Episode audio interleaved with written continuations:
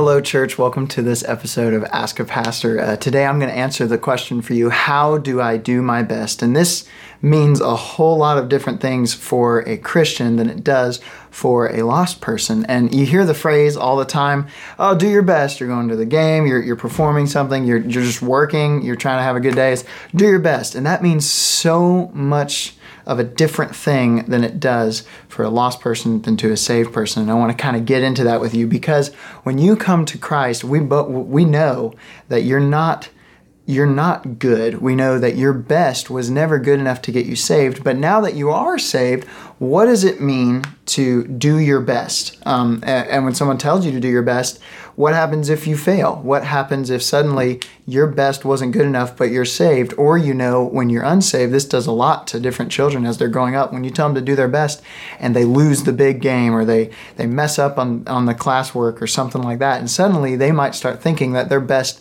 isn't good enough. And that's why I want to jump us to going from, yes, and knowing you can tell people to do their best, but knowing that it's do your best as unto the Lord, and just kind of getting into that. So I want to take you to uh, Colossians chapter three, verses twenty-three and twenty-four. And Paul's going through a bunch of different um, uh, different scenarios in life, like as for husbands, for wives, for slaves, for people, for children.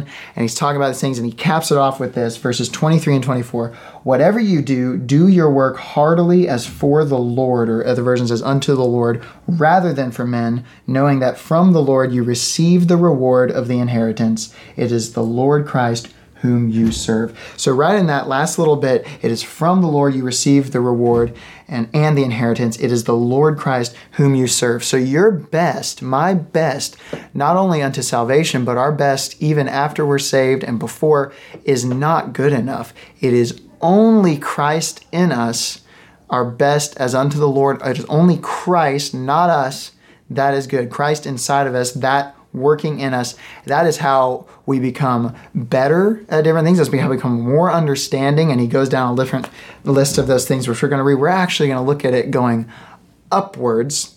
We're going to see how Christ in us is the only good, is the only best we can ever have. And that is what we need to see. We need to see that even when we fail, when we're a Christian, you see examples of that in the Bible.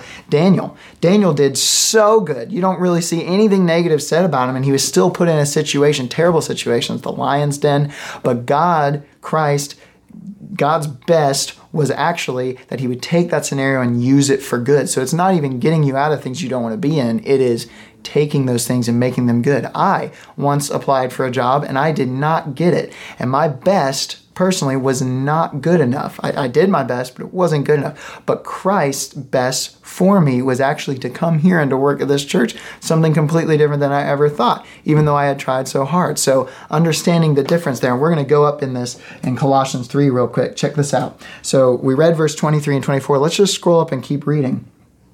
Uh, slaves, in all things obey those who are your masters on earth, not for external service as those who merely please men, but with sincerity of heart, fearing the Lord. Their best as a slave is fearing the Lord and obeying their masters. We go up again. Fathers, do not exasperate your children so they will not lose heart.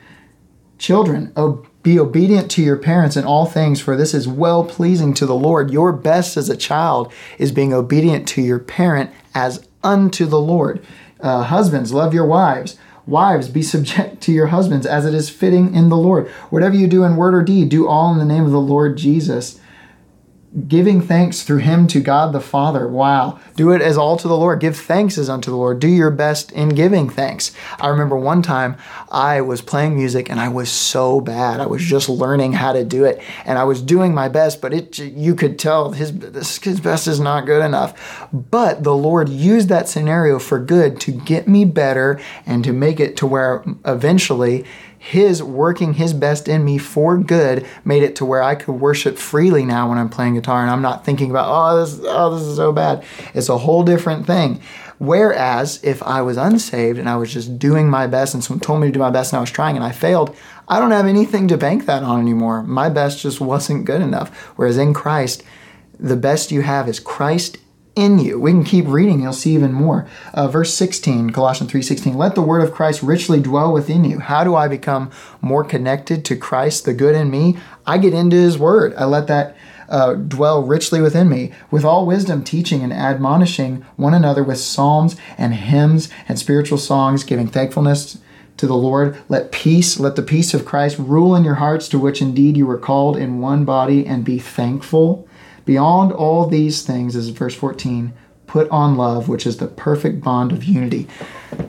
You and I, we have a best and we try. And this isn't saying to not try, but it is saying to try as unto the Lord, which some of you would be like, well, that's way more intense than just trying in real life. Now I'm trying as unto the Lord. But no, because the Lord sees that the only good in you is Christ his Son. So try your best as unto the Lord. Thank you, church, um, for checking out today's episode. We'll catch you next time.